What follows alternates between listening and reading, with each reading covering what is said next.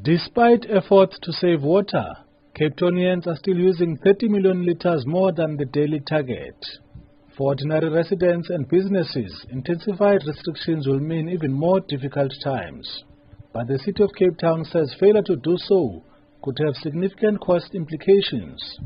Mayoral Committee member Xanthea Limberg there will be cost implications. As part of level 4 water restrictions, the courts did approve a new uh, fine schedule uh, under level 4 water restrictions. So under level 4B, the same fine restrictions will be applicable, but the fines have increased uh, from the previous level 3B.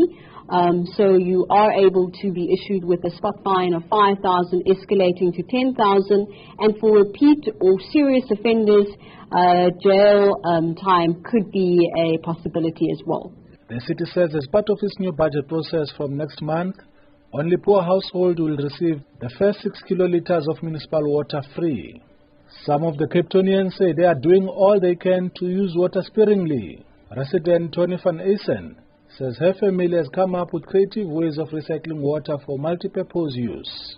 I'm collecting the, the washing machine water and reusing it either in the systems or in um, reusing it back into the washing machine um, for, you know, if it's the last wash. Um, and um, on the, you know, anywhere else sort of for washing floors and for washing down things. And of course, you know, every bit of water that we can save, I'm doing that in the showers. So I actually am really quite curious about what level four is going to bring us, um, other than the high tariffs. Water intensified businesses say they have had to make costly adjustments in order to continue operating. A recycling and filtration system has cost a city car wash business nearly 100,000 rand.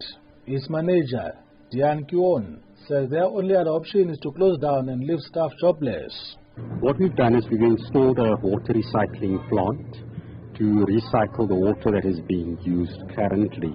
On average, we're using about between 6, maximum 10 liters of water per car, which is not much.